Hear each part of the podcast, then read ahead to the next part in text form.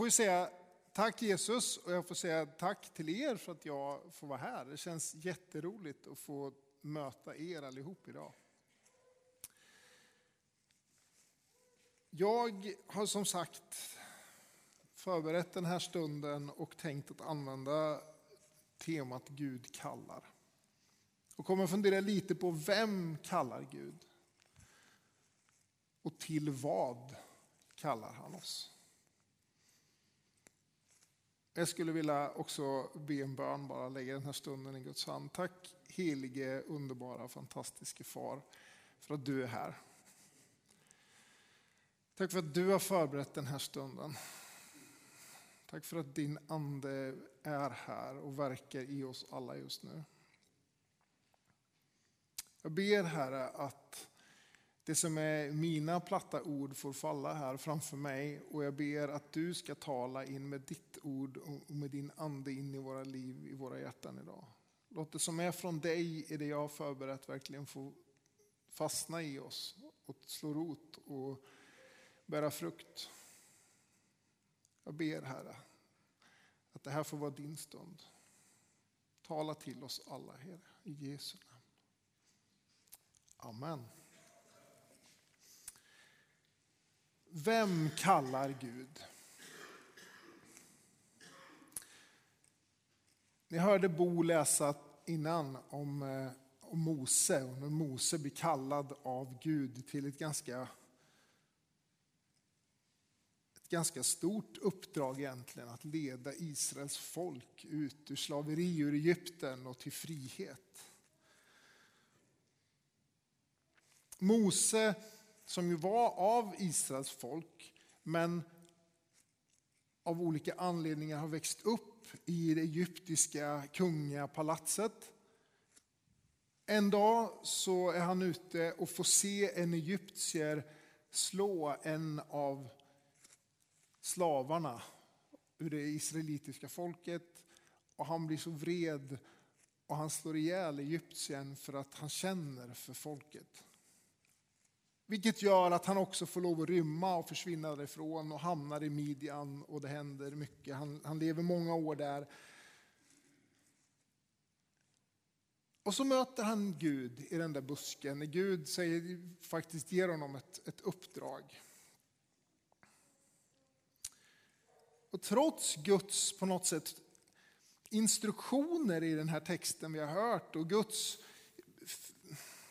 vad ska jag säga, hans försäkran om att jag kommer att vara med och det kommer att ske som jag säger, så kan vi ändå läsa lite längre fram i början av nästa kapitel hur Moses svarar Gud att men om de nu inte tror mig då, om de inte lyssnar på mina ord, utan de säger men han har inte uppenbarat sig för dig, och lite längre fram så säger han också till Gud, men Herre, jag är ju ingen talare, jag är ingen ordets man. Varken förr eller nu när du har talat till din tjänare. Jag är så trög i talet och jag har, jag har en trög tunga. Och han säger, Herre, sänd ditt budskap med vem annan du vill. Gud har valt Mose. Det är ganska tydligt att det är troligen inte på Mose fantastiska CV och hans underbara liksom, person. Men Gud har en tanke och han väljer ändå ut Mose. Vi bläddrar fram i Bibeln och hamnar i andra Mosebok, där var vi, andra Samuelsboken. Vi läser om, om David och Gud smörjer David till kung redan som ung pojke. Han är yngst av bröder, får göra skräpjobbet hemma på gården och valla fåren och ta hand om det där. Men Gud väljer ändå David. Sen händer en massa saker. Kungen i landet försöker ha ihjäl honom, han får fly, det händer en väldig massa.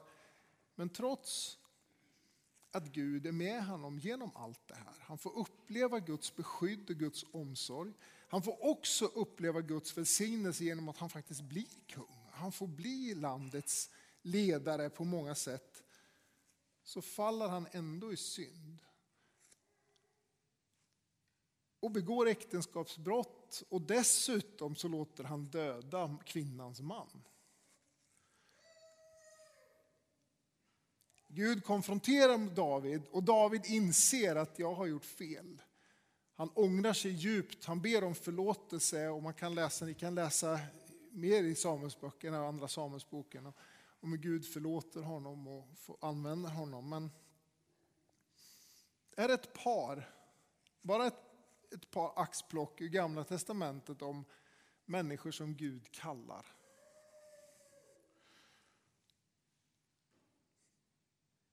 Det är ju inga stjärnelever precis. Det är ju inga perfekta människor. Snarare kanske tvärtom.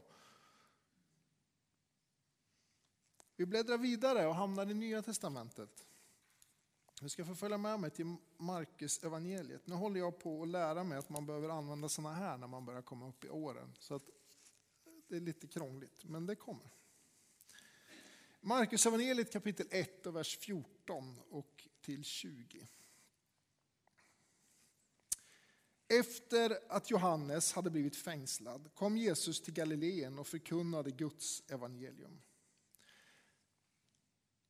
Han sa, tiden är inne och Guds rike är nära, omvänd er och tro på evangeliet. När han gick där längs Galileiska sjön så såg han Simon och hans bror Andreas. De stod och kastade ut nät i sjön för de var fiskare.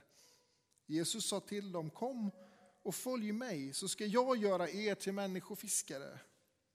Genast lämnade de näten och följde honom. När han kom lite längre fram så såg han Jakob, Sebedeus son, och hans bror Johannes. De satt i båten och gjorde i ordning sina nät. Och genast kallade han på dem, och de lämnade sin far Sebedeus i båten med arbetarna och följde Jesus. Jesus kallar sina första lärjungar. Vad är det här för människor? Jag tänker att det hade ju varit smart om man hade valt några skriftlärda som hade läst skrifterna och visste om allt om den kommande Messias, om, om, om det här och hade gett hela sina liv redan åt Gud och var liksom beredda att kunna backa upp honom i hans, i hans, bud, i hans mission. Men han väljer några enkla fattiga fiskare som egentligen inte hade någon uppsatt ställning och egentligen ingen status i samhället. Enkla, hårt arbetande personer som troligen liknar dig och mig på många olika sätt. Lite längre fram, Markus 2 och vers 13, så kan vi läsa om när Jesus kallar Levi Och där står det, än en gång gick Jesus längs sjön. Allt folket kom till honom och han undervisade dem. Och när han gick vidare så såg han Levi, Alfeus son, sitta vid tullhuset. Och han sa till honom, följ mig. Då reste sig Levi och följde honom. Levi, han var tullindrivare. Han jobbade åt ockupationsmakten, åt den romerska makten som hade tagit kontroll över landet. Han, han skulle samla in pengar till den romerska makten av sitt eget folk.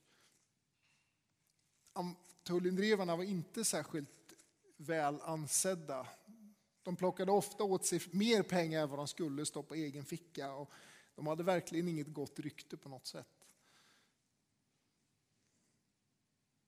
Men det verkar inte bekymra Jesus. Han uppmanade Levi att följa honom istället.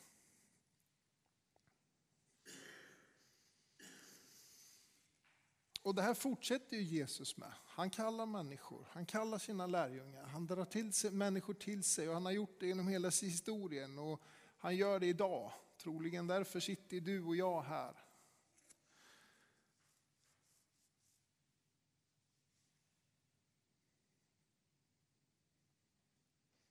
Jag vet inte hur det är med dig. Men jag kan ibland tänka, är jag verkligen bra nog för att följa Jesus? Har jag verkligen det som krävs för att vara hans lärjunge? Jag tror inte att jag är alldeles ensam om de tankarna i våra mörkaste stunder. Ibland så tvivlar vi nog kanske ändå lite på om vi är bra nog. Men i ljuset av de här som jag bara axplocken ur Bibeln, Mose, David, grabbarna som var fiskare och Levi.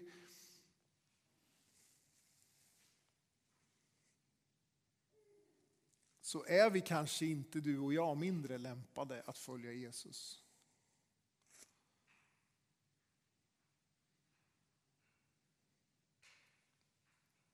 Det var vanliga människor som Gud kallade.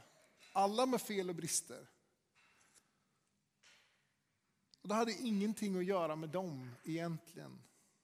Det har ingenting med oss att göra egentligen. Det handlar om om vi är redo att följa Jesu uppmaning. Kom och följ mig. Så Gud kallar och han kallar alla människor. Oavsett vilka vi är och hur vi känner oss. Till vad är vi kallade då? Ibland möter jag människor som säger att äh, men jag, jag upplever nog egentligen inte att jag har någon kallelse. Gud har nog liksom inget speciellt kall för mitt liv. Och man kan ju ibland höra uttryck som att Gud kallar någon till missionär eller till pastor eller till någonting annat. Och så kan man själv tänka att ja, men jag, som, jag som jobbar på kontor eller jag som är bilmekaniker eller jag som är så gammal eller jag som är så ung, ja, jag är nog inte kallad. Jag har inte upptäckt, upplevt något, något sånt speciellt. Jag tror inte att det är så. För vad var det Jesus sa till de första lärjungarna? Vad var hans kallelse till dem? Kom och följ mig. Det var kallelsen. Och jag ska göra er till människofiskare, fortsätter han med. Här i ligger allas vår djupaste kallelse. Kom och följ mig. Magnus Malm, författare, pastor, har skrivit en del böcker. Bland annat har han skrivit en gammal klassisk ledarskapsbok som heter Vägvisaren. Den används i kristen ledarskapsutbildning i många, många, många år. Eh, han skriver i den här boken den Gud som ingenting behöver. Han älskar så sin skapelse att han bokstavligen går rakt fram till henne och han kallar henne till sig. Och så skriver han vidare, kallelsen är ett återupprättande av relationen mellan Gud och människan. För att hon där ska få helas till sin sanna identitet. Men hon sviker kallelsen gång på gång för att istället söka identitet där den ständigt jäckar henne i det hon gör. Det är inget fel på att göra saker. Men först och främst så säger Jesus, jag ska göra dig till människofiskare. Det är ingenting som lärjungarna, lärjungarna behövde prestera. Deras insats det var att släppa sina egna ambitioner i livet och följa honom.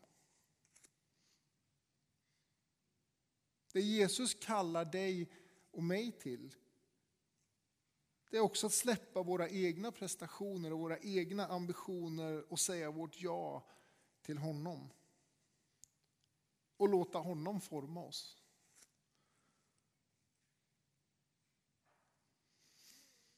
Oavsett vad vi livnär oss på, oavsett vad vi gör av vår tid, så är vi först och främst kallade att följa Jesus och låta honom forma oss till sin avbild.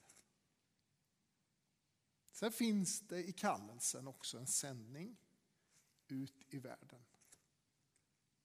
Matteus 28 och 18, när Jesus har dött, han har uppstått, han har visat sig, han har funnits bland lärjungarna i 40 dagar. Det är dags för dem att återvända till himlen. Och han säger, åt mig har getts all makt i himlen och på jorden. Gå därför ut och gör alla folk till lärjungar. Döp dem i Faderns och Sonens och den helige Andes namn och lär dem att hålla allt som jag har befallt er. Och se, jag är med er alla dagar till tidens slut.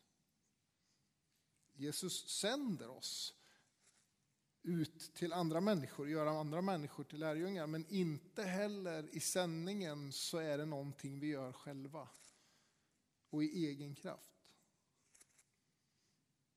Han har lovat att vara med och han har lovat den helige, att den helige ande ska vara den som leder, styrker, hjälper och undervisar oss om vad vi ska göra. Så där du finns i din vardag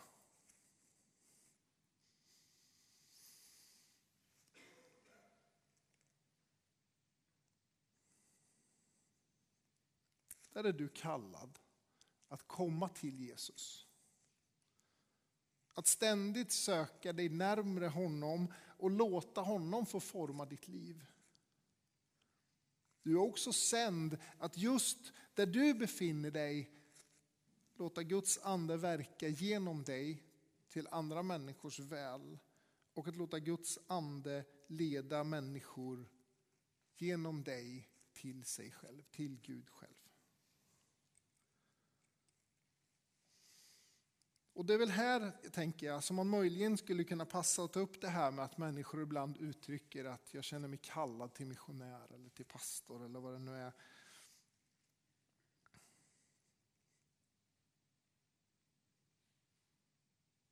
Något uppdrag som Gud lägger på ens hjärta att man faktiskt ska, ska, ska göra och det är absolut, det kan absolut vara så.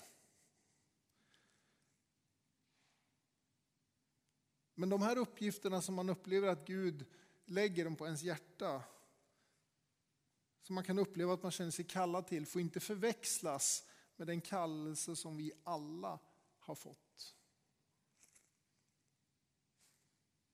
Jag har tidigare eh, fått tjäna i en församling utanför Örebro, i lilla Stora Mellösa samhälle, eh, under ett antal år.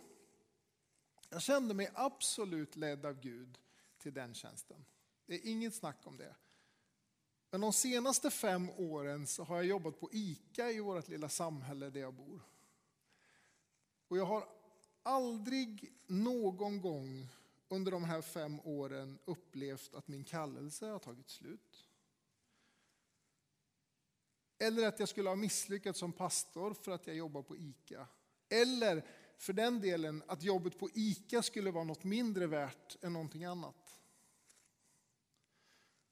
Snarare har jag känt ett otroligt tilltal från Gud att det just var på ICA jag skulle vara under de här åren.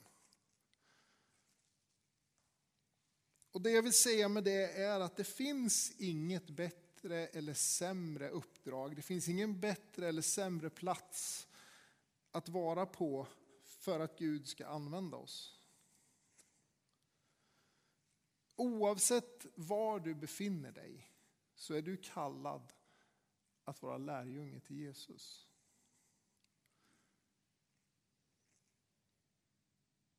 Men kallelsen till Gud, uppmaningen att följa Jesus inkluderar också församlingen. Paulus talar om församlingen som Kristi kropp. En kropp som består av olika delar.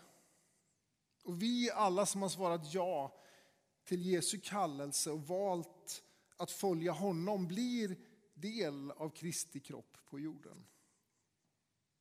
Det här innebär att när vi säger ja till Gud så säger vi också ja till varandra.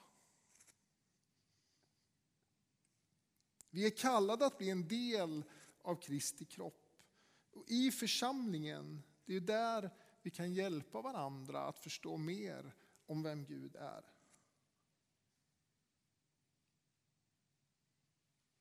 Att hjälpa varandra att komma närmre honom, förstå mer om vilka gåvor som ligger i mitt liv som Gud vill använda.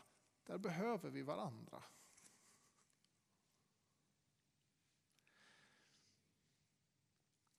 Gud har valt församlingen som den gemenskap som ska förkroppsliga hans närvaro på jorden. Så vi tillsammans, Guds folk som lever tillsammans i en församling har ett uppdrag att vara Kristi kropp på jorden. I Falkenberg så har Tullbrokyrkan tillsammans med de andra kyrkorna i stan fått uppdraget att vara Kristi kropp för den här platsen. Och Det här innebär också att för att Kristi kropp ska fungera så behövs du och du, du och du och du. Alla behövs vi. Med olika bakgrund, med olika gåvor, med olika talanger, olika uttryck. Vi behövs alla för att Tullbrokyrkan ska få vara den fungerande kropp som Gud vill använda på den här platsen.